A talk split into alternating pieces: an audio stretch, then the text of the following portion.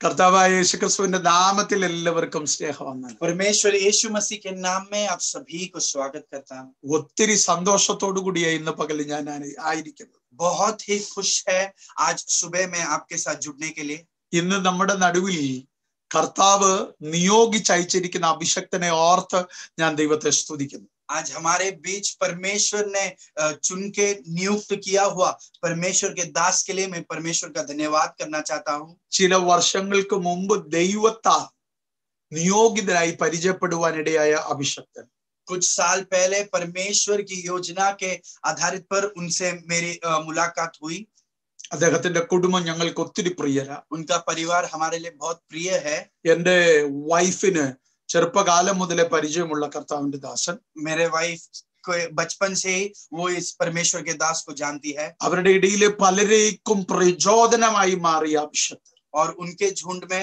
बहुत ही एनकरेजमेंट देने वाले एक परमेश्वर के दास ഞങ്ങൾ ഒരു കുടുംബത്തിന്റെ അംഗമാണെന്നുള്ളതിൽ ഒത്തിരി സന്തോഷമുണ്ട് हम सब एक ही परिवार के हैं इस बात का मुझे बहुत खुशी है റിവൈവ് നേഷൻസ് എന്ന് പറയുന്ന കുടുംബത്തിന്റെ ഭാഗമാകാൻ ദൈവം തന്ന ഭാഗ്യത്തെ ഓർത്ത് സ്തോത്രം ചെയ്യുന്നു रिवाइव नेशंस इस परिवार के भाग होने का परमेश्वर ने जो मौका दिया उसके लिए मैं परमेश्वर का धन्यवाद അത് करता हूँ പറയുമ്പോൾ ആത്മീക പിതാവിനെ മറക്കാൻ പറ്റത്തില്ല കർത്താവിന്റെ ദാസൻ പാസ്റ്റർ ഷൈജു എന്റെ ആത്മീക പിതാവ് അമ്മ ആ, പാസ്റ്റർ ടിനി ഇവരെ ഓർത്ത് ദൈവത്തെ സ്തുതിക്കുന്നു और उसी समय मेरे आत्मिक पिता पास्टर शाईजू मैथ्यू और मेरी आत्मिक माता पास्टर टिनी मैथ्यू उनको भी मैं इस समय याद करता हूँ ഉം, ആ അമ്മയുടെ ഏ, ജന്മദിനമായിരുന്നു കഴിഞ്ഞ ആഴ്ചയിൽ मेरे आत्मिक पिता का जो है मेरे आत्मिक माँ का बर्थडे था पिछले हफ्ता ഗിതയോനാറ്റ്സ് റിവൈവൽ ഹൗസിന്റെ ഹൃദയം നിറഞ്ഞ ജന്മദിനാശംസകൾ ഇന്ന് പകൽ ഒരിക്കൽ കൂടി അറിയിക്കുന്നു और हम गिडियोनाइट रिवाइवल हाउस के अ, जन्मदिन का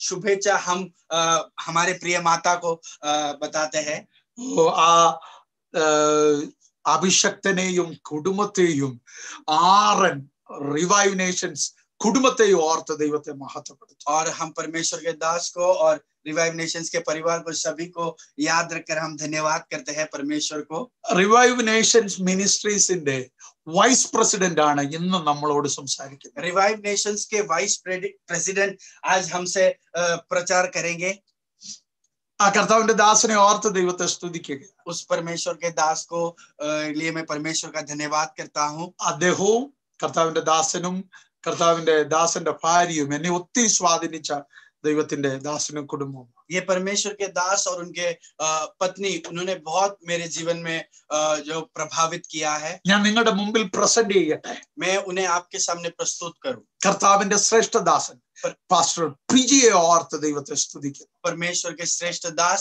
पास्टर पिजी के लिए मैं परमेश्वर का धन्यवाद करता हूँ അദ്ദേഹത്തിന്റെ വൈഫ് പാസ്റ്റർ രശ്മിയെ ഓർത്ത് ദൈവത്തെ സ്തുതിക്കുന്നു और उनकी पत्नी पास्टर रश्मि के लिए मैं परमेश्वर का धन्यवाद करता ആ हूँ കുടുംബത്തിൽ ചെലവഴിച്ചിട്ടുള്ള നിമിഷങ്ങളെല്ലാം എനിക്ക് ഒത്തിരി ഓർമ്മകൾ തന്നിട്ടുള്ള നിമിഷങ്ങൾ उस परिवार में जो भी समय मैंने बिताया है बहुत अच्छी यादें परमेश्वर ने मुझे दी മനോഹരമായ हैं। രണ്ട് കുഞ്ഞുങ്ങളെ അവർക്ക് കൊടുത്തിട്ടുണ്ട് बहुत ही अच्छे दो बच्चे परमेश्वर ने उनको दिया है ബാംഗ്ലൂർ റിവൈവൽ സെന്റർ എന്ന് പറയുന്ന അനുഗ്രഹിക്കപ്പെട്ട ഒരു ദൈവസഭ അദ്ദേഹത്തിനുണ്ട്. ബാംഗ്ലൂർ റിവൈവൽ സെന്റർ അദ്ദേഹത്തിന്റെ ചർച്ചിന്റെ ബ്രാഞ്ച് ചർച്ചസായി ബോംബെയിൽ. കെനിയയിൽ അങ്ങനെ പല ഇടങ്ങളിൽ സഭകളുണ്ട് और उनके अ, चर्च के दूसरे ब्रांचेस जो है अ, मुंबई में और केनिया में भी उनके दूसरे चर्चेस है ഒത്തിരി പേർക്ക് അദ്ദേഹം ഒരു റോൾ മോഡലാണ് बहुत लोगों के लिए वो एक अच्छे रोल मॉडल है തീർച്ചയായും അദ്ദേഹത്തിന്റെ അതരത്തിൽ നിന്ന് ശക്തമേറിയ ദൈവിക ദൂത് നമുക്ക് വേണ്ടിയിട്ടുണ്ട് और आज स- यकीन तौर से हम कह सकते हैं कि उनके द्वारा एक सामर्थ्यवाणी हमारे लिए परमेश्वर ने तैयार ഞങ്ങൾ किया है। എല്ലാവരും വളരെ പ്രതീക്ഷയോടെ ആയിരിക്കും हम सभी लोग बहुत प्रतीक्षा से बैठे हैं അഭിഷക്തനെ ദൈവം നിറച്ചിട്ടുണ്ടെന്ന് ഞങ്ങൾക്കറിയാം अभिषेक दास को परमेश्वर ने भरा है ये हम विश्वास करते हैं അതുകൊണ്ട് ജി ആർ എച്ച് ഫാമിലി ഒരുമിച്ച് ചേർന്ന് കർത്താവായ യേശു ക്രിസ്തുവിന്റെ നാമത്തിൽ കർത്താവിന്റെ ദാസനെ സ്വാഗതം ചെയ്യുന്നു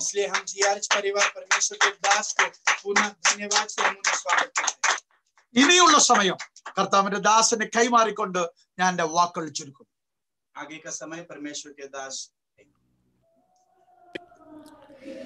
Thank you. Thank you so much, uh, dear Pastor. It's such an honor to be with all of you this morning. धन्यवाद करते हैं हम पास्टर को ये बहुत आदर की बात है आज सवेरे मैं आपके साथ जुड़ा हूँ it is uh, not very easy to uh, minister with so much technology in front. इतने सारे टेक्नोलॉजी के साथ सेवकाई करना ये आसान बात नहीं है But I am glad that I at least get to see some of, some of your faces and uh, speak to you, uh, and I'm ministering to you in faith. और अ, मैं खुशी मैं खुश हूँ कि मैं कुछ लोगों के तो चेहरे देख पा रहा हूँ सेवकाई करने के लिए और मैं विश्वास में आज सेवकाई कर रहा हूँ I am so excited to be here at, at uh, GRH, uh, and uh, I honor the dear man and woman of God that the Lord has been using in this church.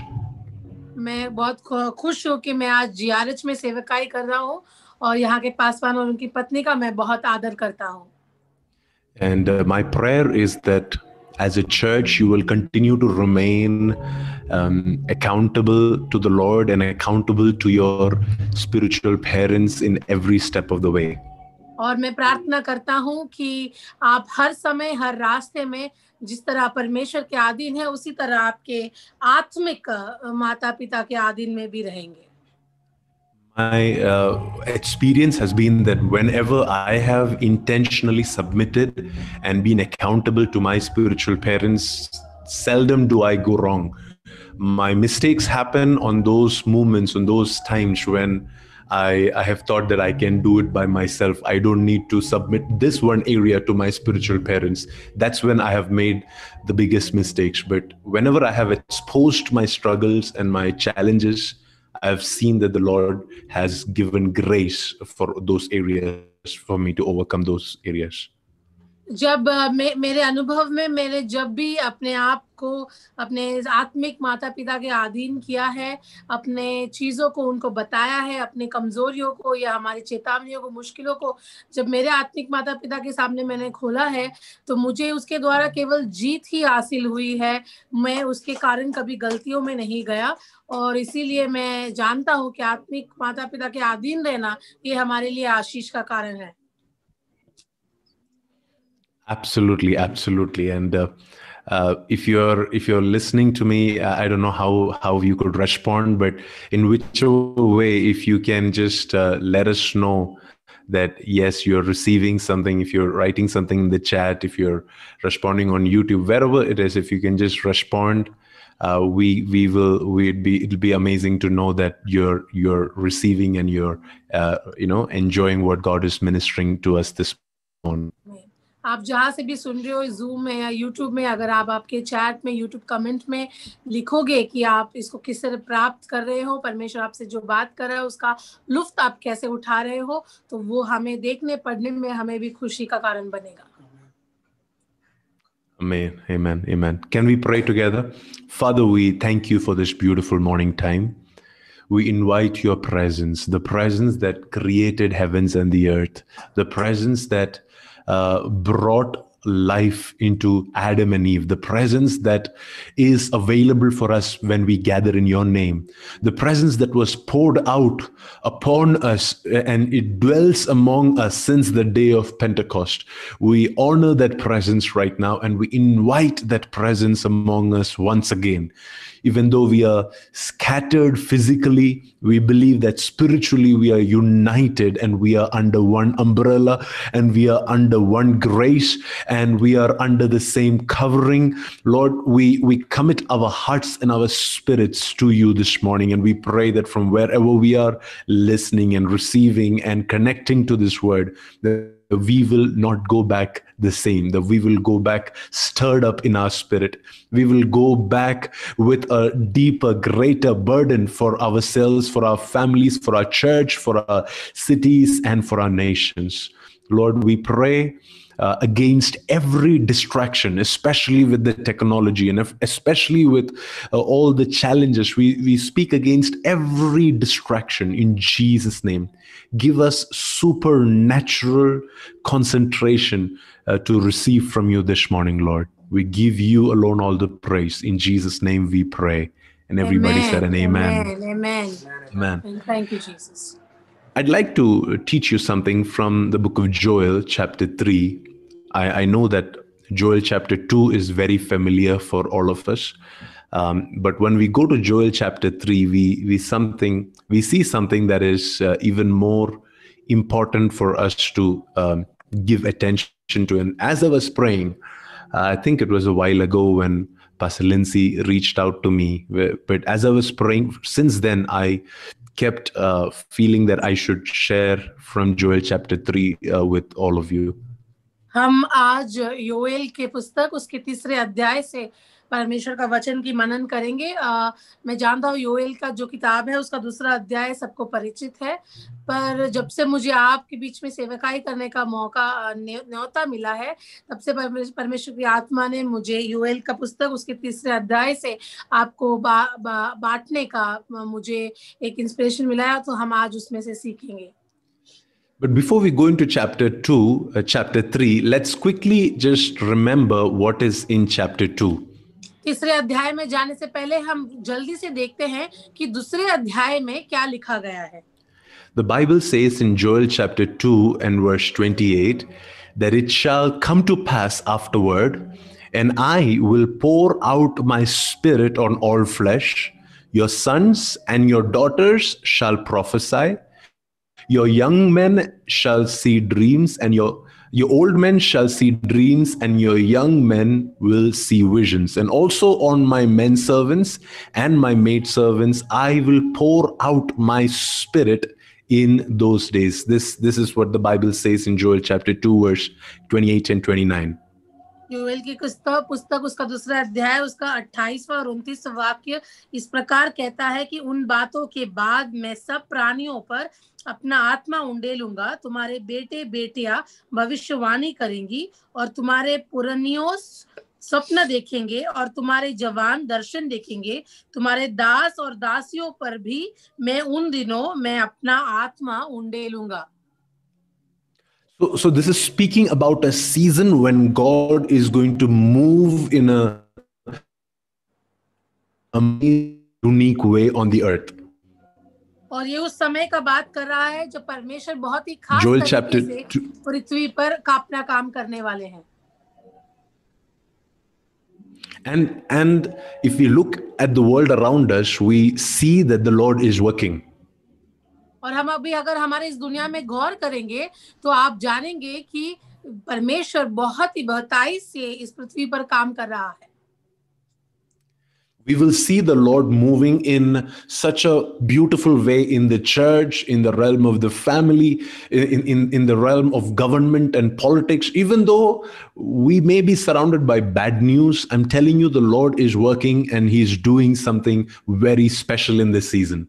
राजनीतिक स्तर पर भौतिक स्तर पर आर्थिक स्तर पर सब जगह पर परमेश्वर बहुत ही अच्छी तरीके से कार्य कर रहा है शायद हमें बुद्धि से लगे कि कुछ चीज़ें हो नहीं रहा पर अगर आप ध्यान देंगे तो परमेश्वर बहुत चीज़ों को कर रहा है It takes the eyes of faith to truly see mess, look at challenges, look at problems, and see the glory of God in action. हमको विश्वास की आंखें लगेंगी कि चेतावनी और मुसीबतों में छुपी परमेश्वर की उस महिमा को देखने के लिए आमेन The Bible says in uh, Isaiah chapter 6 how the angels in heaven they are looking at the earth and, and, and the angels say the earth is filled with the glory of God. The whole earth is filled with the glory of God. Ayesha नबी की पुस्तक उसके छठे अध्याय में देखते हैं जैसे स्वर्गदूत पृथ्वी की ओर देखते हैं और कहते हैं कि पूरी पृथ्वी में परमेश्वर की महिमा भरी हुई है But if you read Isaiah's statement about the people on the earth, he says, "No, the people on earth, it's all it's all a place with uh, unclean lips and uncleanness and everything. You know, when Isaiah looks at them, he finds everybody faulty. But when the angels of God that are standing in the presence of God and they are they are beholding God, when they look at the same earth, they say, No, no, no, the earth is filled with the glory and the knowledge and the grace and the power and the goodness and the kindness and the mercy of God. Amen. एशिया नबी जब पृथ्वी पर देखता है तो वो कहता है कि पापी मनुष्य अधर्म लोगों से ये पूरी पृथ्वी पर ही है पर स्वर्गदूत जो दिन रात परमेश्वर की चेहरे को ताड़ते हैं, जब वो पृथ्वी पर देखते हैं, वो कहते हैं कि ये पूरी पृथ्वी परमेश्वर के आशीष, परमेश्वर के ज्ञान, परमेश्वर की महिमा, उसकी कृपा, उसकी करुणा से भरी हुई है Amen. You know the, the one reason why we tend to become so critical and and and we we keep finding faults in everybody is because we are not looking at the face of jesus. If we are constantly looking at the face of jesus then even if you're looking at dirt even if you're looking at coal even if you're looking at the the most uh, uh, in unusable object on planet earth you will find beauty you will find the diamond in it you will find the glory and the and the amazing beauty inside of that dirt अगर हम हम हमेशा लोगों के बारे में बुरा या उनके बारे में कुड़कुड़ाते इसीलिए है क्योंकि हम परमेश्वर के चेहरे को नहीं ताकते और जब अगर हमने परमेश्वर के चेहरे को ताका है तो हमको पृथ्वी की उन बुरी चीज़ों में या मिट्टी में या कोयले के खान में भी आपको डायमंड नज़र आएगा बस फर्क इतना है कि आप किसकी ओर अपने नजर को बढ़ाते हो Amen. And, and I and I pray that as GRH, we will be a church that will be speaking uh, uh, Amen. the good news in in in the midst of all of these things. You know that we Yeah. would be the ones that will be saying no. Will Yeah. prophesied about. These are the days when God is pouring out His Spirit on all flesh. These days when men and women equally rise up in ministry. Young and super real encounters these are the days when we will see revival मैं मैं प्रार्थना करता हूँ कि गिरियोनाइट revival कलीस, house कलीसिया, वो कलीसिया बने जो परमेश्वर की खुशखबरी चारों ओर तक सुनाए और जैसा यूएल नबी कहता है कि उन दिनों उनके ऊपर आत्मा उंडेली गई, हम भी वो कलीसिया बने जिसे भलाई और परमेश्वर की हर आशीषे हम घोषणा करें।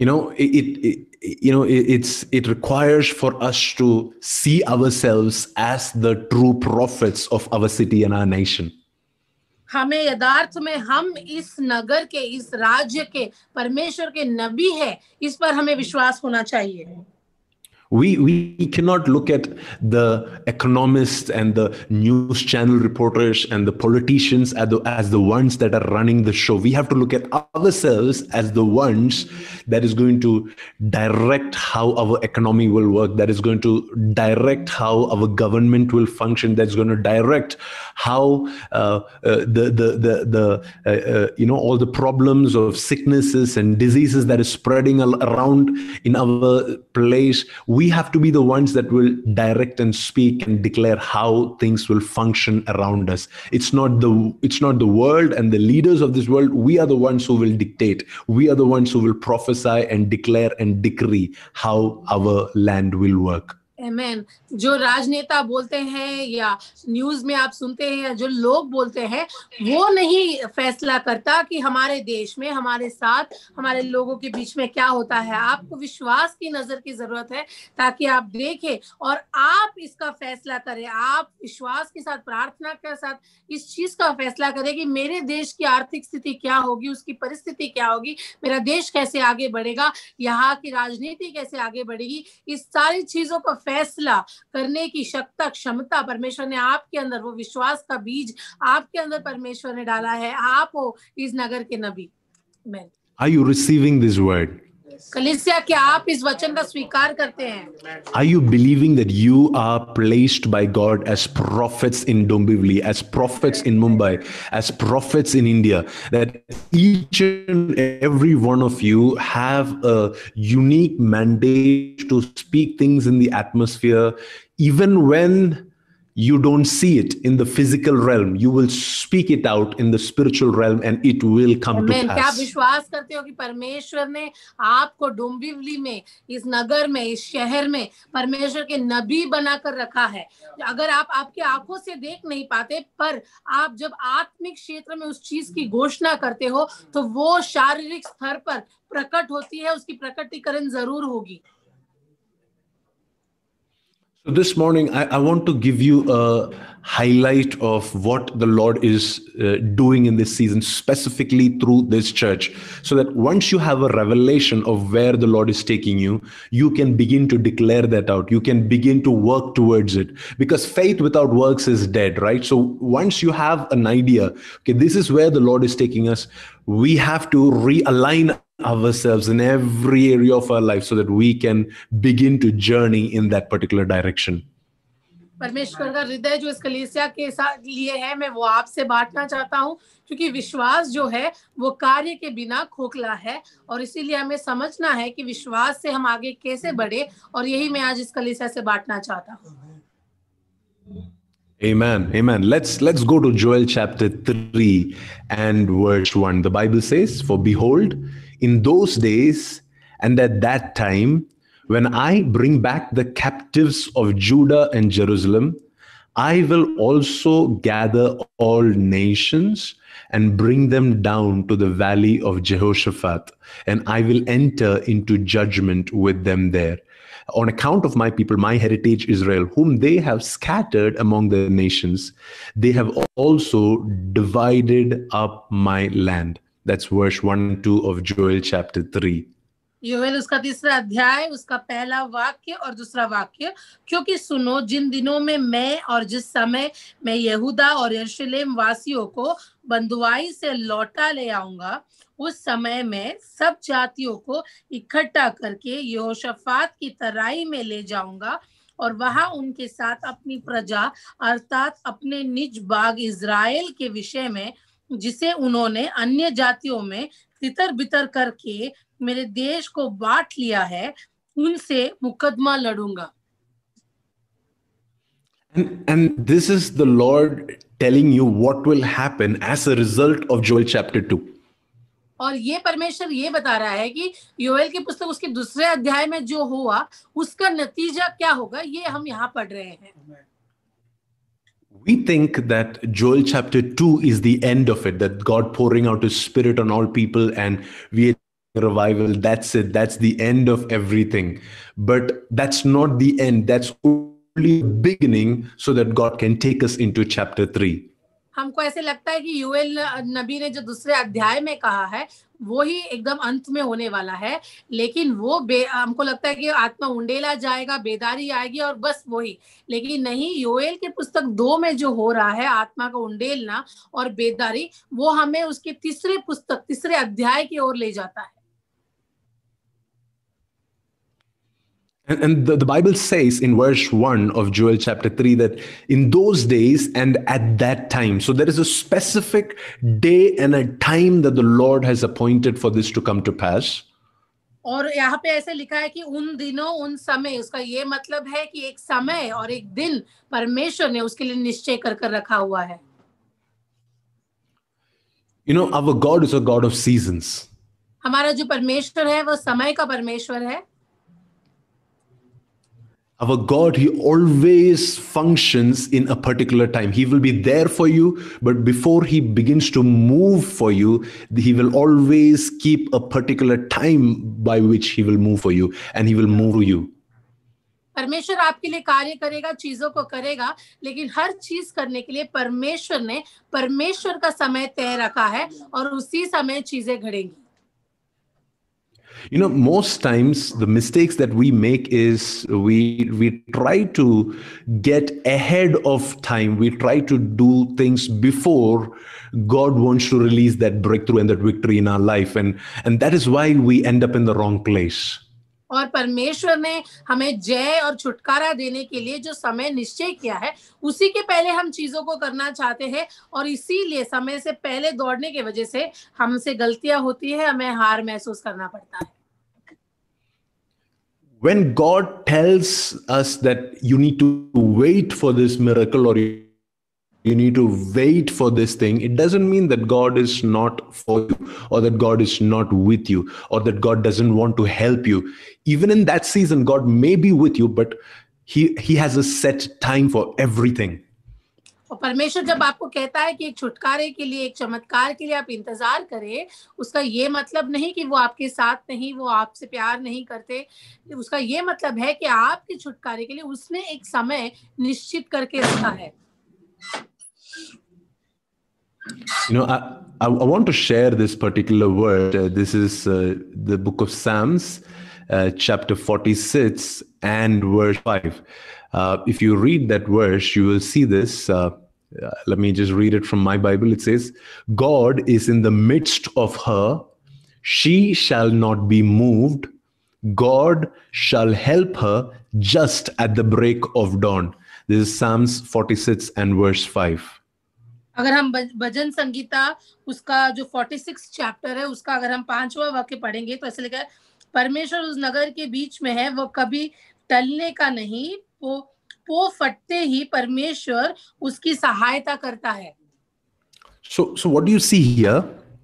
तो हम यहाँ क्या देखते हैं That God is already in the midst of the city, कि परमेश्वर उस नगर में उनके बीच में है yet God will not help her till morning dawns. लेकिन सवेरे हो जब तक सवेरे नहीं होता तब तक परमेश्वर उनकी मदद नहीं करेगा See, God. just because God did not help her doesn't mean that God is not there. उस जब क्योंकि परमेश्वर ने उस समय उसकी मदद नहीं की उसका ये मतलब नहीं कि परमेश्वर वहाँ पे मौजूद नहीं है So sometimes the Lord will allow some situations in our life, or the Lord will allow some circumstances in our life which may look like God is not there for us, but that doesn't prove that God is not there for us. The Bible says He is in the midst of her, but when the morning dawns, He will come to help her. और जब हम कुछ परिस्थितियाँ कुछ समस्या के बीच में होते हैं तब हमें ऐसे लगता है कि हमारा कोई नहीं परमेश्वर हमारे साथ नहीं पर उसका ये मतलब नहीं कि परमेश्वर हमारे साथ नहीं जैसे हमने वचन में पढ़ा कि वहाँ परमेश्वर उनके बीच में है पर जब तक सवेरा नहीं होता वो उनकी मदद नहीं करेगा Our God is a God of times, seasons, days, and exact seconds. He is a God of order. और हमारा परमेश्वर एक नियम का परमेश्वर है वो समय काल चक्र सेकंड्स वो हर चीज़ पर अपना एक समय है और उसके प्रकार वो कार्य को करता है You know, this morning, some of you are going to get a revelation of the season that you are in right now. Amen. आज इस सवेरे के समय आप लोग जिस समय में हो परमेश्वर ने आपको जिस समय में रखा है उसका एक प्रकटीकरण आपको मिलेगा That you will understand the times that you are. आप समझ जाओगे कि आप किस समय में परमेश्वर ने आपको रखा है The Bible says this, I think, about the about the tribe of Issachar. They, it says that they understood the, their times and they served God in, in according to the understanding of the times that they received. और मेरे को लगता है कि ईसाकर गोत्र के बारे में परमेश्वर ने कहा था कि वो लोग वो समय को जानते थे जिस समय में परमेश्वर ने उन्हें रखा गया था So, so, so I want you to uh, just carefully give attention to what I'm telling you next. तो मैं जो आपसे कह रहा हूँ उसको आप ध्यान दीजिए The, the month of October is going to be a special season for all of you. ये अक्टूबर महीना आप सबके लिए बहुत खास होने वाला है। See everybody has individual seasons and timings but as a church you are going to go through a special season in the month of October आप सब व्यक्तिगत रूप में आपका अपना एक समय आपका अपना एक काल चक्र है लेकिन अक्टूबर ये महीना इस कलीसिया के लिए बहुत खास होने वाला है। Thank you ji you need to keep aside a couple of hours everyday throughout the month of October as a family. आप कुछ समय परिवार समेत कुछ समय परमेश्वर के लिए अटा के रखिए अक्टूबर महीने में। Because the Lord is about to take you to the next level as a church क्योंकि परमेश्वर इस कलीसिया को अगले स्तर पर लेकर जा रहा है। The Lord is about to expand your capabilities. Amen. the lord is, is is he's very particular about times and seasons. in our life. पर- परमेश्वर आपकी क्षमता को बढ़ाने वाला है समय और काल चक्र के बारे में परमेश्वर बहुत ही स्थिर है Amen. And, and the reason I am sharing this right at this point is because the Lord wants to prepare you towards what He wants to do in you in the month of October. और मैं आपको इसे अभी इसलिए बांटना चाहता हूँ क्योंकि परमेश्वर आपको तैयार करना चाहता है अक्टूबर में वो जो चीज कर रहा है उसके लिए thank you Lord thank you Lord And whatever the Lord is going to release and deposit in you through the month of October, He is going to manifest through you for the rest of your life. और इस अक्टूबर के महीने में जो परमेश्वर आपके अंदर चीज़ों को करने वाला है प्रकट करने वाला है वो आपकी पूरी ज़िंदगी में आपके लिए आशीष का कारण बनेगी। Some of you as you led by the Lord go on a fast at one meal a day through the month of October because the Lord is about to use you to be a warrior for your church for your home for your city and for your nation जैसे आपको परमेश्वर परमेश्वर आपको अगुवाई दे आपको आपके दिल में वो इच्छा रखे आप उपवास प्रार्थना कीजिए अक्टूबर में अगर एक एक समय का भोजन करके करना है आप कीजिए पर लेकिन परमेश्वर आपको इस समय में योद्धा बनाकर खड़ा कर रहा है इस नगर में इस देश के लिए। Amen. The Bible says, For behold, in those days and at that time, I will bring back the captives of Judah and Jerusalem. So, so the month of October, when, when you're going to set aside uh, your time and you're going to set aside your season to seek the Lord, and whenever you understand the seasons and you when you pursue God in accordance to that season, the Lord says that I will bring back the captives from Judah and from Jerusalem. Amen.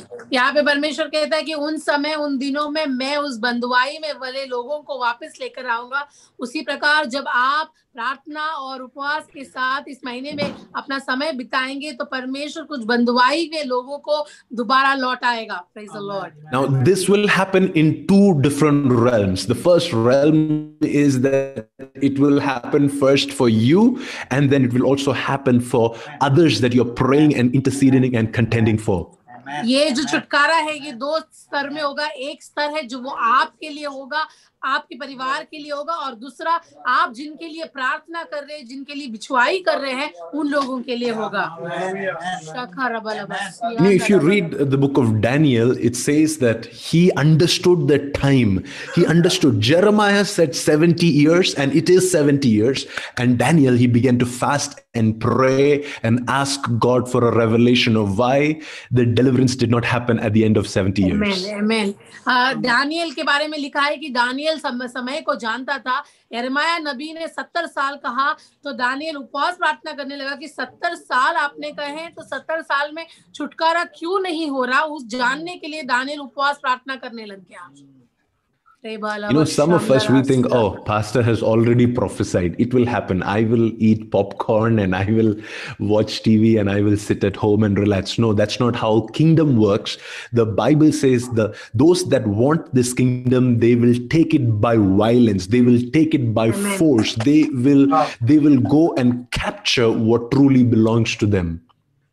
Amen. Amen. आ, आ, कुछ लोग बोलते हैं हाँ परमेश्वर के दास ने तो नबूवत किया है तो मैं पॉपकॉर्न खाकर टीवी देखकर अपने घर में आराम करता हूँ पर ऐसा नहीं वचन कहता है कि परमेश्वर के राज्य में जो लोग हैं वो ज़ोर से ज़बरदस्ती से अपनी चीज़ों को हासिल करते हैं तो यानी आपको ऐसे बैठना नहीं है वो परमेश्वर के राज्य का नियम वैसा नहीं है Amen.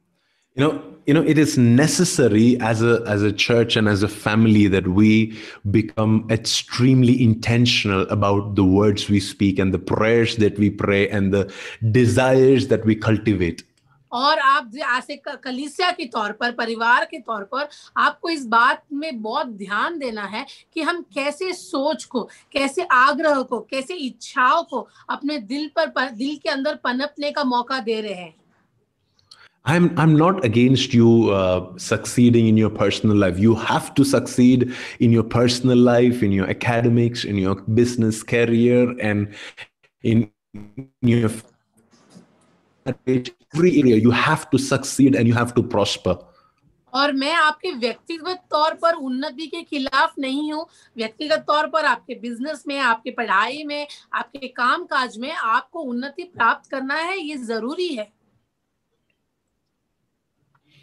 it's still i want you to pray and elevate your desire to the desires of god. What are the things that is bothering god right now? What are the things that is in the heart and the mind of god? I want to fight and uh, make my warfare spend my time my resources for the things that matter the matter to the heart of god और इन सब के बावजूद भी आपके सोचने के स्तर को आपके परमेश्वर की ओर उठाना है ये सोचना है कि ऐसी कौन सी बातें हैं जो परमेश्वर के दिल को हृदय को मायने रखती है और उस बाय उस चीज़ों के लिए आत्मिक तौर पर लड़ाई करनी है और उसे प्राप्त करना है। आमेन The Bible says in verse 2 of Joel chapter 3, he says, I will also gather all nations and I will bring them down to the valley of Jehoshaphat and I will enter into judgment with them over there.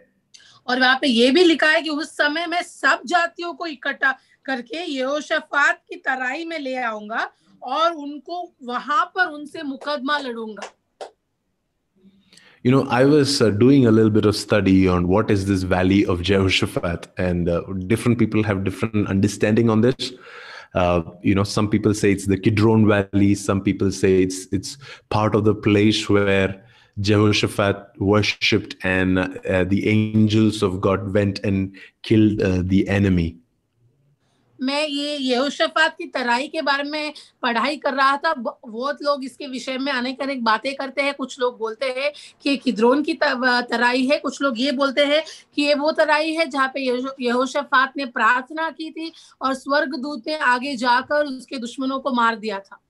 Either ways, the intention is very clear in this verse when the Bible says, when the Lord is speaking through the prophet Joel, and he says, This is a place of judgment for every enemy that has been fighting my people, that has been fighting Judah, and that has been fighting Jerusalem. This is a place of judgment. कुछ कोई भी चीज़ होने दो लेकिन ये बात तो स्पष्ट है कि वचन कह रहा है कि यहाँ पे मैं मुकदमा लड़ूँगा उन सब लोगों से जो मेरे बच्चे मेरे लोग हैं जिनके उनके जो दुश्मन है उनके विरुद्ध मैं यहाँ पे मुकदमा लड़ूँगा You know, see, this is something about judgment. You, if you have ever fought a case in the court, you understand that the the judge, he or she will only give a decree or an order, but they will not. Nobody is going to come and gift the land or gift the property into your hands. You have to go and capture it, even if you receive a judgment. आप जानते हो कि अगर आपने देखा है कि मुकदमा लड़ता है जब कोई, तब जो जज होता है वो आपके हित में अगर कोई न्याय देता है तो जज आपके हाथ में लाकर वो प्रॉपर्टी नहीं देता। वो जज ने जो बोल दिया, उसके हिसाब से आपको जाकर आपके उस प्रॉपर्टी को प्राप्त करना होता है। Nobody is going to say oh pavam bichara you know this is the guy who had to go through six months of legal battle to get this land. Let's just give it to him. That's not how it works. You have to go and you have to produce the court documents and by force take what belongs to you मैं कोई ये नहीं बोलेगा अरे बेचारा छह महीने से मुकदमा लड़ रहा है उसके हाथ में दे देते नहीं जो कोर्ट ने आपके हित में फैसला दिया है वो पेपर को लेना है आपको उस जगह पे जाना है और वो ज़ोर ज़बरदस्ती से आपको उस चीज़ें वापस लेनी है And the Bible says, I will gather all nations. You know, these nations in this place, they represent the enemies of Judah and Jerusalem. And the Lord says, I am going to gather all your enemies close to you. और वहाँ पे लिखा है कि मैं सारे अन्य जातियों को सारे तेरे जो दुश्मन है जो जूदा और यरूशलेम के जो दुश्मन है उनको मैं इकट्ठा करूँगा उस तरह में। यानी उन सबको वो दुश्मनों को पास लेकर आएगा। See, we can have two responses when our enemies draw close to us and surround us. जब हमारे इर्द गिर्द और हमारे या हमारे पास जब दुश्मन बहुत पास आ जाता है तो हम दो रीति में उसके विरुद्ध में जवाब दे सकते हैं। Either we can say, okay, this is my ending. I, I am done. My life is over. My ministry is over. My career is done. I'm, uh, my finances are ruined. No more hope. Business will shut down. Church will shut down. You can speak negative about it. या तो आप बोलिए कि बस मैं खत्म हो गया, मेरी ज़िंदगी तबाह हो गई, मेरा करियर, मेरा बिज़नेस हो गया, मेरे सेवकाई सब खत्म हो गई। ऐसे आप उसकी प्रतिक्रिया कर सकते हैं जब दुश्मन आपका नज़दीक आता है तब। Or else you can look at all of this as an opportunity, as a God given opportunity to declare divine judgment, divine decree upon your enemies, and to enforce what has been spoken about your life, about your Amen. church, about your business, from heaven to enforce it and say, Whoa, whoa, wait a minute. God has gathered them close to me so that I can declare and decree Amen. and receive Amen. the judgment of God over these Amen. enemies Amen. that the Lord has Amen. brought to me. Amen. या तो आप जिस दुश्मन आपके पास आता है आप उसको देख के ये कहे कि ये- ये तो उस मुकदमे का नतीजा है जिसके वजह से ये लोग मेरे पास आए हैं और वो न्याय जो परमेश्वर ने आपके लिए किया है वो शब्द वो वाणी जो परमेश्वर ने आपको आपकी ज़िंदगी के बारे में सुनाई दी उसकी घोषणा कर कर उसके बारे में बोलकर आप उस परिस्थिति में जय प्राप्त कर सकते हो amen People of God, it is high time that we change our language. It is high time that we change our confessions. It is high time that we change the way we speak about our problems. परमेश्वर के लोगों हमारी भाषाओं को बदलने की ज़रूरत है। हम हमारी परिस्थिति के बारे में जिस तरीके से बात करते हैं उस भाषा को बदलने की ज़रूरत है। हम जिस तरह से हमारे मुँह को खोलकर चीज़ों को बोलते हैं उसको बदलने की ज़रूरत है। Amen. It's it's not possible that a child of God can come to church and and say that I am free and I can do all things through Christ and I, I'm going to be victorious, all of this, and then from Monday to Saturday speak words of defeat. ये नहीं हो सकता कि आप कलीसिया में आए बोले कि मैं आज़ाद हूँ मैं मसीह के द्वारा हर चीज़ को कर सकता हूँ मैं जयवंत हूँ। लेकिन सोमवार से शनिवार आप एक हारे हुए व्यक्ति के जैसे सोचो और बात करो ये बिल्कुल भी मंजूर नहीं है।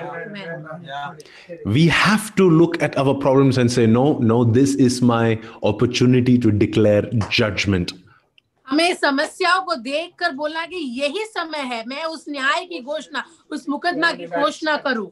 Amen.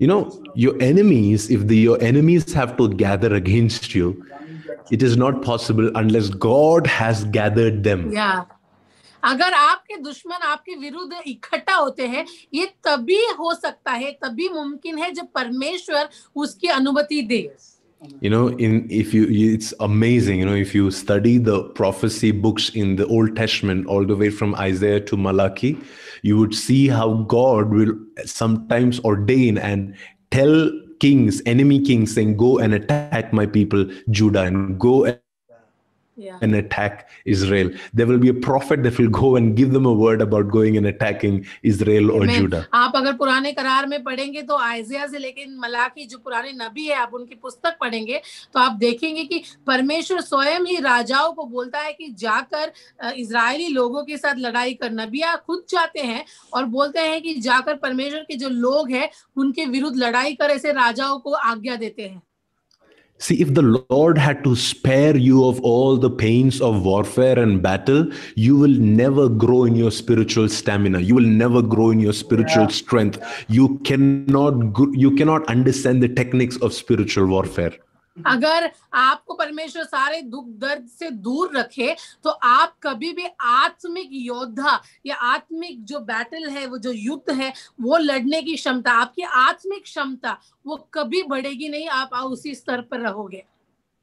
And that is why in this season, the Lord is gathering GRH for a warfare, gathering Amen. you for a battle. The Lord is Amen. raising some warriors out of GRH in this season. Amen. इसीलिए जियारज को इस समय परमेश्वर इकट्ठा कर रहा है ताकि आप इकट्ठा आए और आपके अंदर से योद्धाएं बाहर आए आपको परमेश्वर एक आत्मिक युद्ध के लिए तैयार कर रहा है thank you Jesus Can I can I can I read verse 9 of the same chapter? The Bible says in Joel chapter 3 and verse 9, proclaim this among the nations, prepare for war, wake up the mighty men, let all the men of war draw near and let them come up. अब हम UL That's के verse तीसरे nine. अध्याय उसी का हम आ, नौवा वाक्य पढ़ रहे हैं जाति जाति में ये प्रचार करो युद्ध की तैयारी करो अपने शूरवीरों को उभारो सब योद्धा निकट आकर लड़ने को चढ़ो। This is this is this is what the Lord is speaking to G R S this morning और यही जी आर जीआरएस से परमेश्वर आज सवेरे कह रहा है। Amen you have to prepare for war आपको एक युद्ध की तैयारी करनी है। You have to prepare for battle आपको एक युद्ध की तैयारी करनी है you know you know not every tribe in Israel were equally skilled with battle. अ, इज़राइल के जितने गोत्र थे वो सबके पास युद्ध करने की क्षमता नहीं थी They, they all wanted battle, but not everybody had the equal skill. There were some that were skilled in this, it was skilled in the other area. अ, सब लोग को, कुछ लोगों की क्षमता युद्ध करने की थी कुछ लोगों की क्षमता कुछ और चीज़ करने की थी And but but in this season, the Lord is saying that GRH has a special anointing, a special grace to make warfare and take back what belongs rightfully in the house of God. Amen. लेकिन परमेश्वर कहता है कि जियारज परिवार के ऊपर एक खास कृपा है कि आप एक आत्मिक युद्ध लड़े और जो आपका है वो आप हासिल करें Amen. In the name of Jesus, you you will not have to forfeit what belongs rightfully to the church. यीशु मसीह के नाम में आपका जो इस कलीसिया का हक है वो आपको खोना नहीं पड़ेगा Jesus you know you know so so many churches around the world and especially in india you know we are living in fear we we don't want to speak up. We don't want to uh, you know get in the bad books of the politicians get in the bad books of uh, the people that surround us the businessmen the people that have wealth and um, the people that are influencers in the world around us. But grh will be different because you will have a hold in the heavenly realm and you will be fighting a battle that that no eyes has seen no ears have heard. you will be Amen. fighting a battle in the spiritual realm and and and the lord is going to use you as a church to gain the victory not just for grh but for the church of christ as a whole. Amen. Amen. Amen. हम देखते हैं आजकल बहुत कलीसिया है। ज़्यादातर भारत में बहुत सारी कलीसिया डर के साथ जी रही है। वो नेताओं, नेता या बिजनेसमैन या जो भी स्तर के लोग हैं, उनको कोई चीज़, उनको बुरा मानने का नहीं ऐसे प्रकार में वो लोग बात करके डर डर के जीते हैं। पर जियारज अलग होगा। आपकी जो पहुँच है, वो स्वर्गीय स्थानों पर है। आप स्वर्गीय स्थानों पर ऐसे आत्मिक युद्ध लड़ेंगे जो किसी आँखों ने नहीं देखा, किसी कानों ने नहीं सुना और उस युद्ध के द्वारा आप कलिसिया में जय को लेकर आओगे केवल जियारज कलिसिया को नहीं परमेश्वर का शरीर जो कलिसिया है उस कलिसिया के लिए आप जय को लेकर आओगे Amen. See, some of the blessings that you will receive from this warfare, it will not even manifest in GRH. It will manifest in the body Amen. of Christ, outside of Amen. GRH. And, and we have to be happy and thankful and celebrate Amen. Amen. कुछ आशीषें जो आप इस युद्ध में पाओगे वो जियारज के पास नहीं आएगी वो परमेश्वर की कलिसिया में प्रकट होगी पर आप उसका त्योहार मनाओगे आप उसका उत्सव मनाओगे क्योंकि उसका कारण आप रहोगे thank you Lord So the Lord is speaking again. Prepare for war, prepare for battle. Get ready for a season of fighting for your city and fighting Amen. for your nation. इसलिए परमेश्वर आज आपको दोबारा कहता है एक युद्ध की तैयारी करो हमारे इस देश के लिए इस राज्य के लिए युद्ध करने की तैयारी आप करो Amen.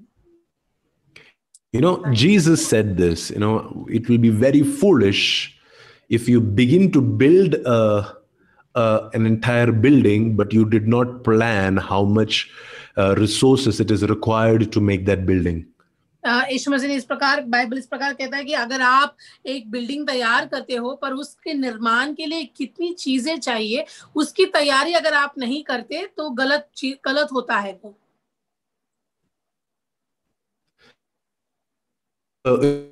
In has taken stock of how many uh, soldiers he has and how much resources his people have and and and he he is going into the battle without preparation then that is foolish uh, that's what jesus said यीशु मसीह इस प्रकार कहता है कि अगर एक राजा है और उसको पता नहीं कि उसकी कितनी सेना है उसके पास कितनी चीज़ें हैं और ये बिना जानकारी के अगर वो एक युद्ध के लिए जाता है तो वो एक बेवकूफ़ राजा है and that is why as a church I'm, I'm telling you that you're going to get into a season of war and now is the time to prepare for that war इसलिए मैं कहता हूँ कलिसिया के तौर पर आप एक युद्ध में प्रवेश कर रहे हो और ये सही समय है कि आप अपने आप को युद्ध की तैयारी में लगा दें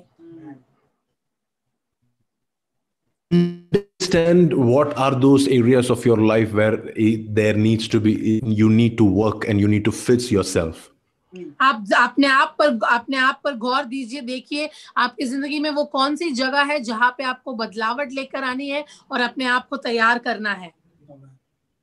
You know in a season of war whenever there is a war declared all the amenities that are normally available there are normally your right it is withdrawn during a season of war आप जानते हैं, युद्ध के समय में जो चीज़ें आपको आसानी से मिलनी चाहिए, जो आपका हक होता है, युद्ध के समय में वो सब चीज़ें आपसे छीनी जाती है। For example if if normally petrol has to come to a city, you know, so much petroleum has to be delivered to a city during a normal time.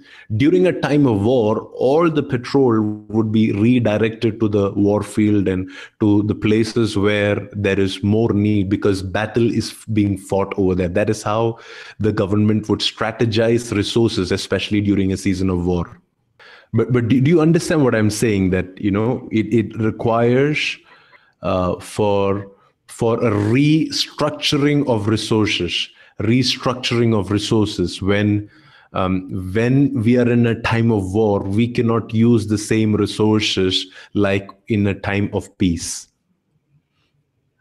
and uh, that is why that is where the bible is saying Praise the Lord. Praise the Lord. prepare for war Praise the Lord. Sorry, Pastor Priji, we just had some network uh, no issue. problem Uh, no yeah, problem I'm ready. I'm sorry. Yeah. I, I was saying that in the season of war, you have to restructure your resources. Like like sometimes the food and the petrol and the uh, and, and all the resources that come to a city gets reduced during a season of war so that it can go to the place where battle is being fought. युद्ध के समय में हमें हमारी चीज़ों के बारे में गौर करना पड़ता है कितनी चीज़ें हैं उसके बारे में ध्यान करना पड़ता है जैसे कि अगर युद्ध के समय में यू नो पेट्रोल इतने मात्रा में अगर आना है एक शहर में लेकिन युद्ध के समय में वो चीज़ें बहुत कम हो जाती है इसलिए युद्ध की तैयारी में हमें देखना पड़ता है कि हमारे पास क्या क्या चीजें हैं So in this season, the Lord is going to speak to some of you to restructure your resources, your money, your time, your relationships, those places that you've been hanging out at, all the places where you have been giving yourself to, the Lord is going to ask you to restructure your entire life so that you can prepare for war. यानी इस समय परमेश्वर आपसे इच्छा रखेगा कि आपका समय, आपके पैसे, आपके रिश्ते, आप कहाँ ज़्यादा समय बिताते हो, इस सब में आप ध्यान रखें, उस चीज़ों को उस तरह बदलावट लाए Amen. You know, something I, it's something that just clicked in my spirit is that your church name is called Gideonite Revival House. मुझे अभी इस चीज की महस- महसूस होगा कि आपका कलीसिया का नाम ही गिडियोनाइट्स रिवाइवल हाउस है Amen. Gideon was a man of war. Gideon एक योद्धा था Amen. He was not a politician. वो नेता नहीं था He was not uh, uh, uh, just one of those guys that did good business, pleased everybody, and was uh, was living a happy and a comfortable life. He was a man of war. नित्या या गिदियन एक businessman नहीं था जो अपनी जिंदगी आराम से बिता रहा था या ऐसे कुछ कर रहा था वो एक योद्धा था And, and the Lord is raising Gideonites in this house. और परमेश्वर इस भवन में गिदियनाइट्स गिदियन को उठा रहा है। Amen yes The Bible says, the next line it says, Wake up the mighty men. और बाइबल इस प्रकार लिखता है कि उठकर खड़े हो जाओ योद्धाओ। So there are some among you who are mighty but are sleeping. पर उसका ये मतलब कि आपके अंदर कुछ लोग हैं जो शूरवीर है पर वो सो रहे हैं। There are some among you that have tremendous spiritual capacity, but you are living in hiding. आपके अन- ऐसे कुछ लोग हैं जिसके अंदर बहुत आत्मिक क्षमता है पर आप छुपे बैठे हो You, you are looking at somebody else to be the solution to the problems around you. You don't see yourself as the solution, but the Lord is speaking to you. Wake up the mighty men in GRH. और आपकी किसी और की ओर अपना ध्यान बढ़ाते हो आपकी समस्याओं के नतीजा के लिए परमेश्वर कहता है कि तू ही उस समस्या का समाधान है। शूर शूरवीर लोगों आप उभारो या खड़े रहो ऐसे परमेश्वर कहता है. Please, please understand that this morning I am not giving you a nice teaching. That is what I love and enjoy doing. But the Lord asked me to give you this prophetic message. So I'm prophesying to some of you and I'm declaring this over some of you. Gideon, wherever you are, you are a man of mighty valor. Why don't you go in the strength that you have right now and the Lord will give you the victory. The Lord will fight for you. The Lord will use you for victory. Amen, amen. मैं आपको वचन से सिखा नहीं रहा हूँ हालाँकि मुझे सिखाना बहुत पसंद है। मैं आपको नबुवत के तौर पर भविष्यवाणी जो परमेश्वर मुझे कह रहा है उस चीज़ को मैं बांट रहा हूँ। मुझे सुनने वाले गिद्यन तो जहाँ कहीं भी है तू शूरवीर है तेरे अंदर के जो सामर्थ है उस सामर्थ से तू चल पड़। Amen. The, the Bible says, the next line it says, the first word is prepare for war.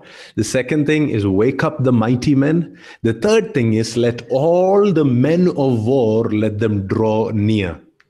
पहले ऐसे है कि युद्ध की तैयारी करो दूसरी बात है कि शूरवीर लोग उभारो उठ खड़े हो और तीसरी बात है कि सारे योद्धा निकट आओ जाओ The, the next line it says, let them come up. वहाँ पे लिखा है, सब योद्धा निकट आकर लड़ने के लिए चढ़ो। So so the Lord is you know if you have to come out victorious in this battle you have to make it a practice to draw near draw near and and and come up rise up to a higher level than where you are right now अगर आप एक योद्धा हो और आपको जीतना है तो उसका ये मतलब है आपको उसके निकट जाकर आपके स्तर से ऊपरी स्तर की ओर आपको बढ़ना होगा। You know, the the the Bible, the Lord of war. Bible कहता है कि परमेश्वर युद्ध का परमेश्वर है। That He is the God of angel armies. वो जो स्वर्ग दूतों की सेनाओं का परमेश्वर है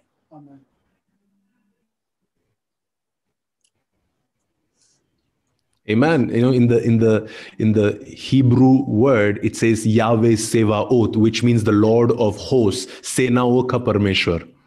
तो ये, ये इस यावे करके जो वचन है उसका मतलब ही ये है कि वो सेनाओं का परमेश्वर है सेनाओं का यहोवा है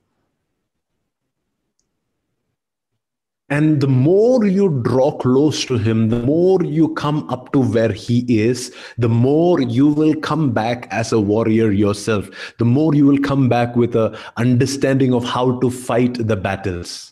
आप जितना उसके निकट जाओगे आप जितना उसके करीब जाओगे उतनी आपकी समझ बढ़ेगी कि इस as योद्धा के नामक आप उसको वो युद्ध कैसे लड़ना है You know, the next verse is uh, amazing. It says, verse 10, it says, Beat your plowshares into swords and your pruning hooks into spears. Plowshares and pruning hooks, why don't you reshape them into swords and spears? Are you able to hear me?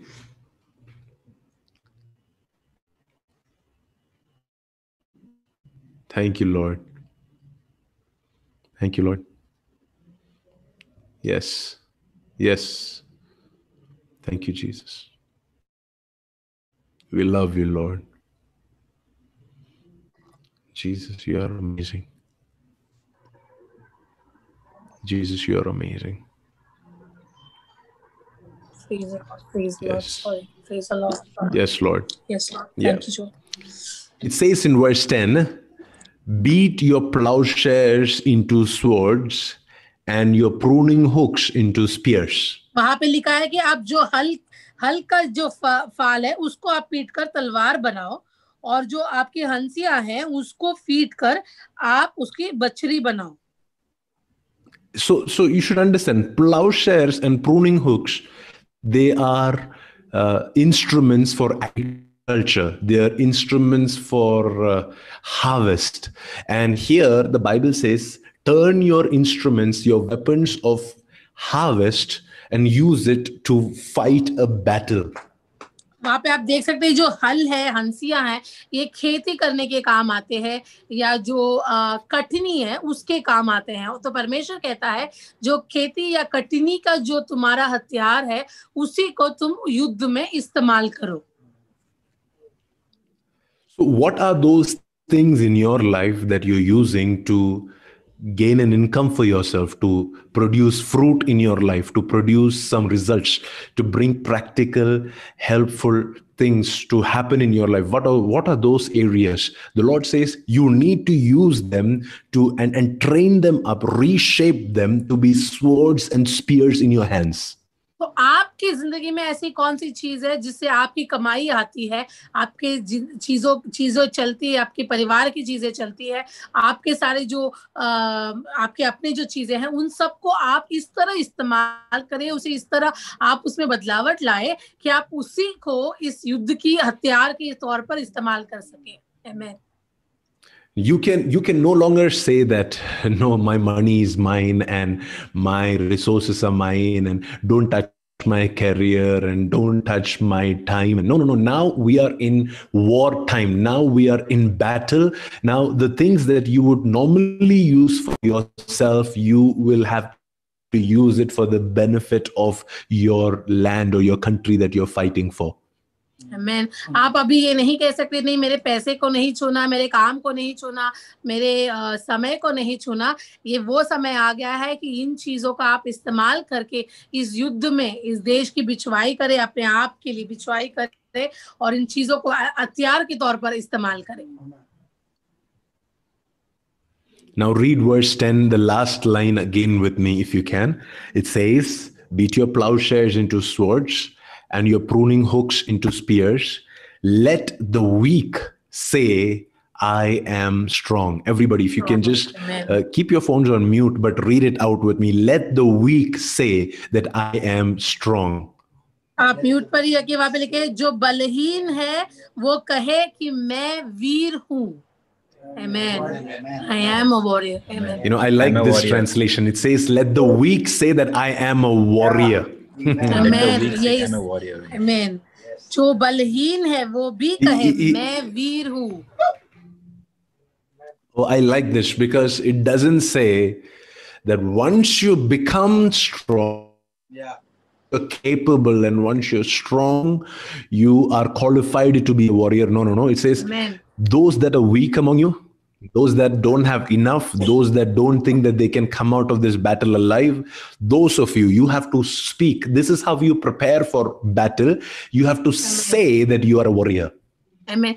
वो यहाँ नहीं ऐसा नहीं करता कि आप बल को प्राप्त करो आप सामर्थ्य बनो और फिर बोलो कि मैं योद्धा हूँ ये वीर है वो बोलते नहीं तुम बलहीन हो उसी बलहीनता में तुम कहो कि तुम वीर हो तुम वीर हो वही तुम्हारा जीत का हथियार है उसी बलहीनता में कहिए कि मैं वीर हूँ Amen.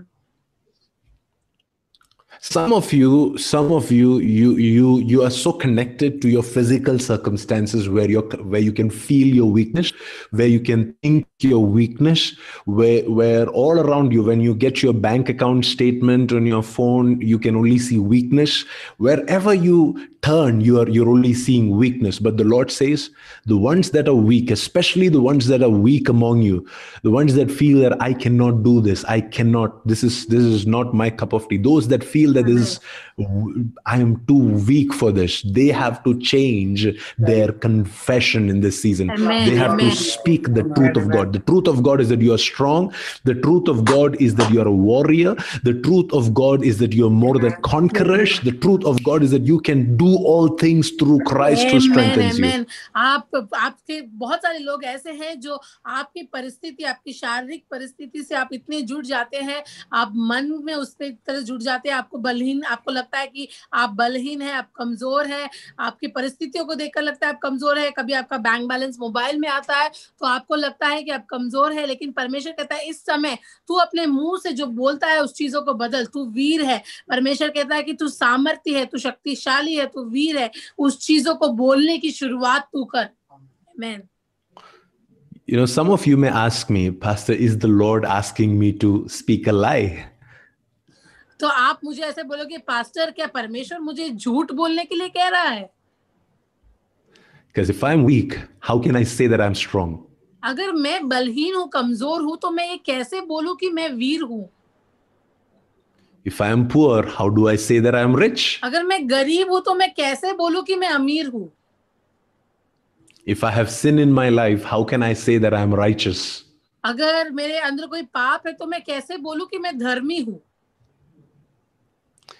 If if i can feel i i feel weak in my body how can i say that i am healthy? मैं अगर मेरे शरीर में कमज़ोरी महसूस कर रहा हूँ तो मैं कैसे बोलूँ कि मैं ताकत पर हूँ? But this morning, the Lord is reminding you of your spiritual reality. Do not be carried away by your physical reality. Your spiritual reality is up here. Your physical reality may be down here where you can see and touch and feel, but your spiritual reality is up there. And the Lord is reminding you of your spiritual reality. पर परमेश्वर आज आपको आपकी आत्मिक सच्चाई के बारे में बता रहा है आपकी आत्मिक सच्चाई ऊपर की तौर पर है। आपकी शारीरिक सच्चाई यहाँ पर है जो आप आपके आँखों से देख सकते हो। लेकिन परमेश्वर आपको आपकी आत्मिक सच्चाई को याद दिलाकर आपसे बातें कर रहा है। And so so often we think that oh, if I have to prepare for war, it would mean that I need to, uh, you know, go join a Bible college or ask Pastor Santosh to teach us to prophesy or sit with Pastor Lindsay and and learn how to intercede and do warfare and all of that. All of that is good. I'm not demeaning any of that. But what is even more important is that you will become a warrior of faith that you will begin to speak the right things. You will begin to declare the right things. You cannot be talking like everybody else in the market. You have to be talking like god talks about you like god dreams about you like god thinks about you Amen. आपको लगता है कि योद्धा बनने के लिए या इस इस इस इस युद्ध में मुझे शायद बाइबल कॉलेज जाना पड़ेगा या पास्टर संतोष को पूछूँ कि नबुवत कैसे करना है या पास्टर लिंसी से पूछूँ कि बिछवाई कैसे करना है, ये सब अच्छी बातें हैं, लेकिन इससे कई ज़्यादा ये है कि आप विश्वास के योद्धा बनो और आप बात कैसे करते हो? आप विश्वास से कैसे चीज़ों को बोलते हो? इस चीज़ के बारे में आप ध्यान दो। जैसे लोग बातें करते हैं बाकी लोग परिस्थितियों को जैसे देखकर बातें करते हैं वैसे बात करना आपको बदलना होगा। जैसे परमेश्वर आपको देखता है परमेश्वर आपको कैसे सोचता है उसके सपने क्या है आपके बारे में? उस तरीके से आपको बात करना है उस तरीके से विश्वास का योद्धा बनना है। Amen. I began sharing this particular topic this this afternoon uh, when the angels saw the world and when they from their perspective from their viewpoint they could have said the earth is full of immorality Yeah. they could have said the earth is full of uh, uh, corruption lies and murder but they chose they chose to speak from their reality yeah. and they Amen. said the earth is full of the glory of god Amen. जब स्वर्गदूत ने पृथ्वी पर देखा तो वो बोल सकता था कि यहाँ पे अधर्म है झूठ है मक्कारी है खून है लेकिन देखिए स्वर्गदूत अपने स्तर से सोचते हैं उस ऊँचे स्तर से बात करते हैं इसीलिए उन्होंने जब पृथ्वी को देखा उन्होंने कहा कि इस पृथ्वी पर परमेश्वर की महिमा भरी हुई है Amen. Thank you, Lord.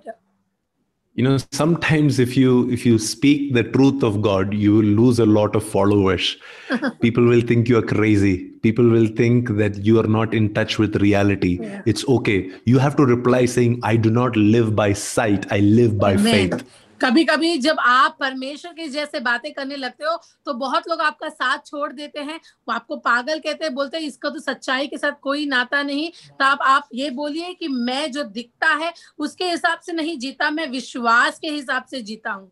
Amen. See, when you when you live by faith and not by sight, your confessions will be completely different. Your lifestyle will be completely different. Amen. Your the way that you look at yourself, the way you carry yourself Amen. will be completely different. And and this morning, that is what the Lord is doing for some of you. The Lord Amen. is transforming you into a warrior on the inside. Before He can put on the helmet and the breastplate and the or, all the armor on you, He's changing the attitude inside of you, He's telling you, "Let the weak among you, let them say that I am a warrior." Amen. आप जब विश्वास से चीज़ें करने को लगते हो, आप विश्वास से जब जीते हो और जो दिखता है उसके हिसाब से नहीं जीते तो आपके बोलने का तरीका बदल जाता है, आपके देखने का तरीका बदल जाता है। आप अपने आप को कैसे समझते हो, उसका तरीका बदल जाता है। इसलिए हमको विश्वास में, आज परमेश्वर आपको योद्धा के कपड़े पहनने से पहले आपके अंदर के मनोभावना को बदल रहा है। आपको अंदर से योद्धा बना रहा है और परमेश्वर कहता है, आप में से जो बलहीन है, वो बोलिए कि मैं वीर हूँ। Amen. Amen. Amen.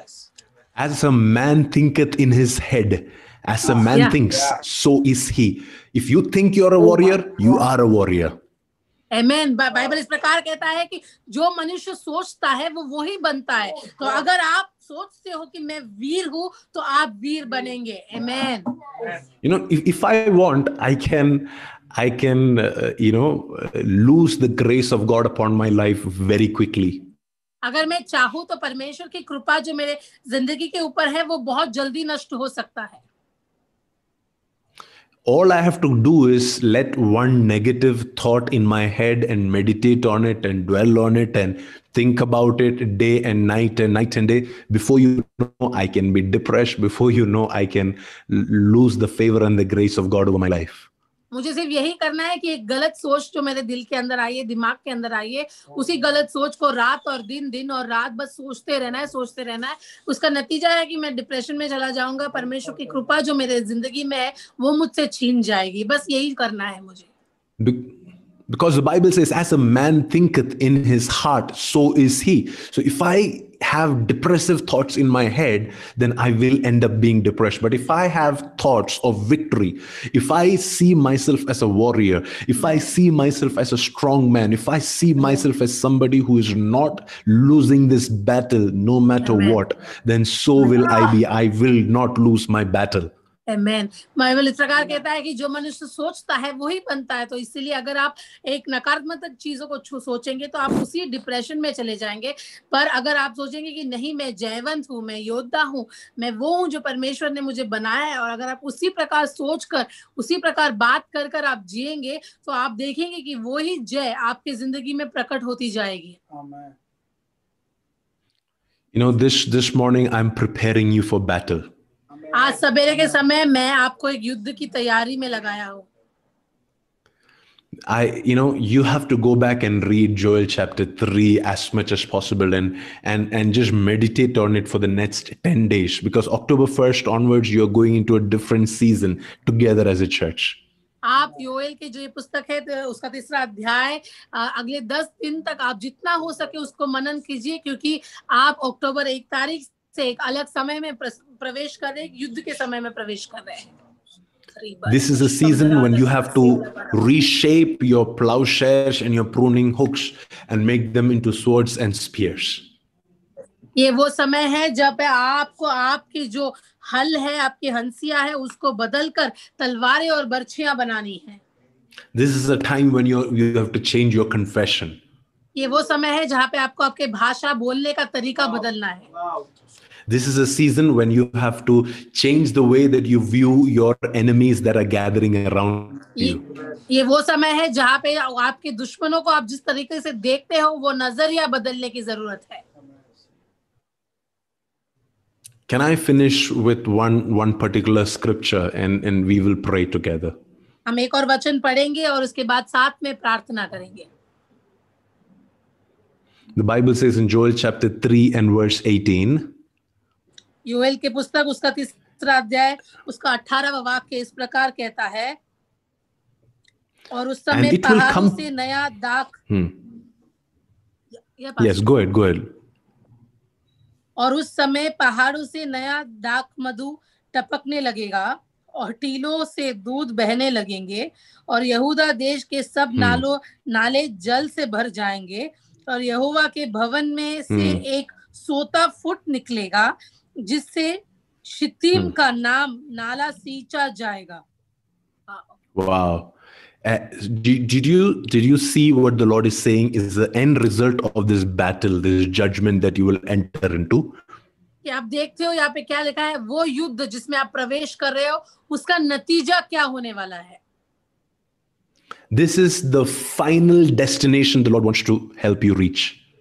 यही वो जगह है जहाँ पे परमेश्वर आपको पहुंचाना चाहता है It says that in that day it will come to pass that the mountains shall drip with new wine, वहां पे लिखा है कि पहाड़ों से नया दाख मधु टपकने लगेगा the hills shall flow with milk, टीलों से दूध बहने लगेंगे and, and the brooks shall be flooded with water.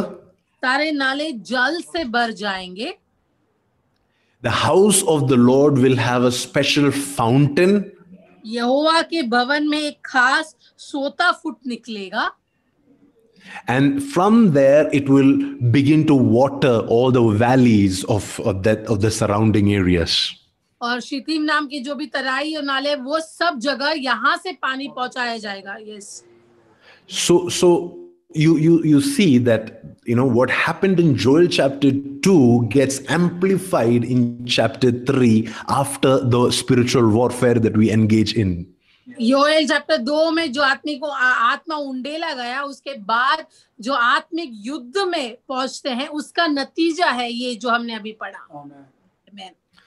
See, the, the problem with so many of us is we are we are so satisfied with Joel chapter 2, verse 28, and that is why we do not experience Joel chapter 3 and verse 18. हमसे बहुत सारे लोग Joel के जो दूसरा पुस्तक है उसी से खुश है इसलिए जो तीसरे अध्याय में लिखा है वो हम अनुभव नहीं कर कर पाते Some of us are just uh, uh, just happy with that first encounter we receive from the Lord. When the Lord says, "No, no, no, I want to give you new wine.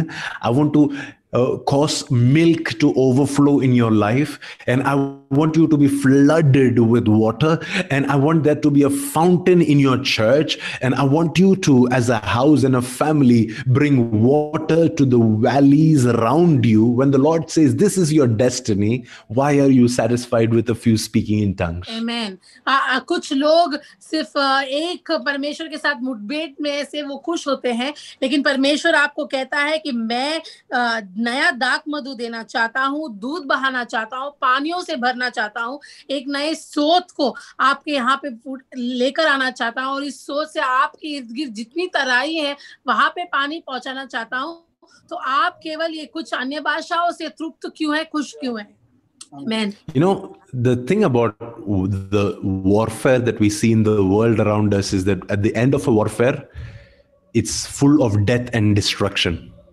आप देखते हैं कि हर युद्ध के बाद मरना और पूरा तहस नहस हो जाता है वो जगह But in a spiritual warfare, this is the end लेकिन आत्मिक युद्ध का नतीजा ये होता है man That at the end of a spiritual warfare, you come out of it with abundance of milk and abundance of wine and abundance of water and abundance Amen. of, of grace to give it to others as well. Amen.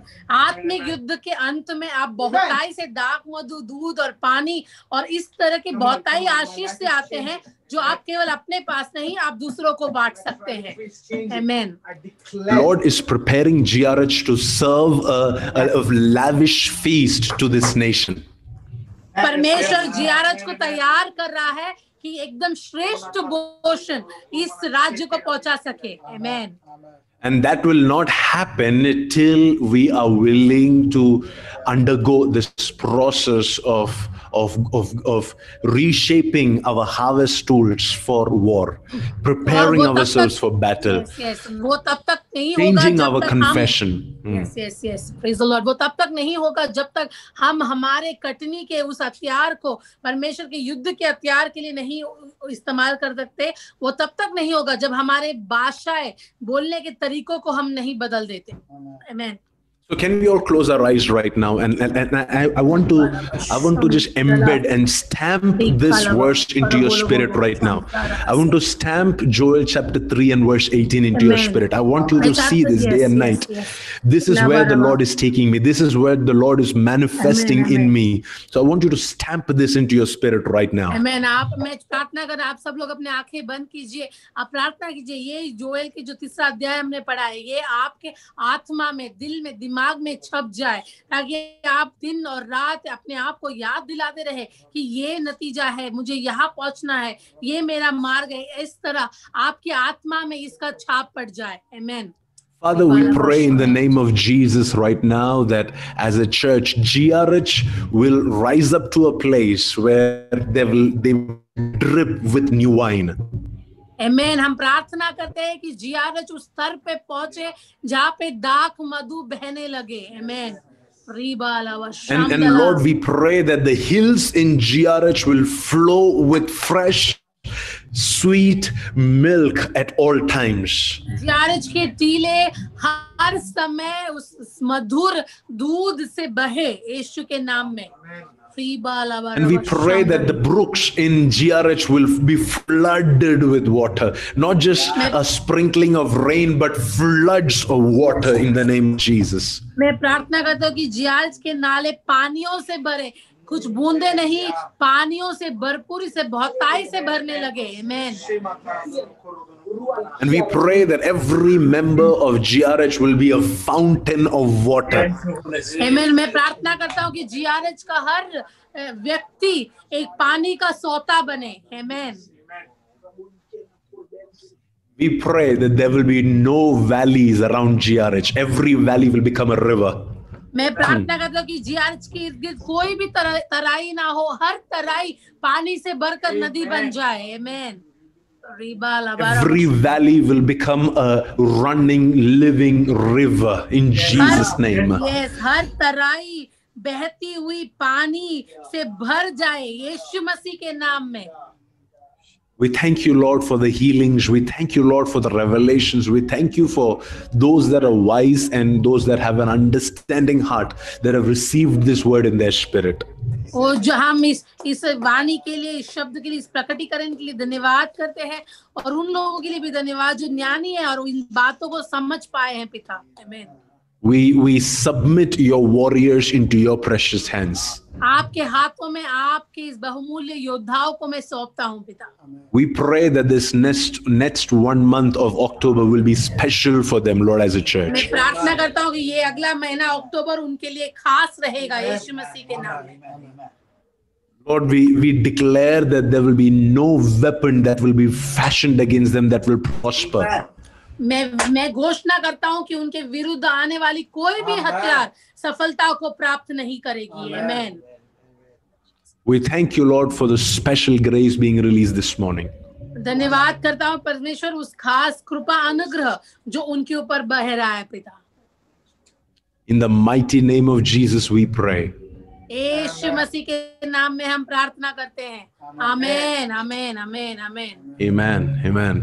Amen You know, many of the things that I shared, I, I did not want to explain it too much because I believe that this is for those that want to interpret it for themselves and understand what the Lord is speaking to your particular situation.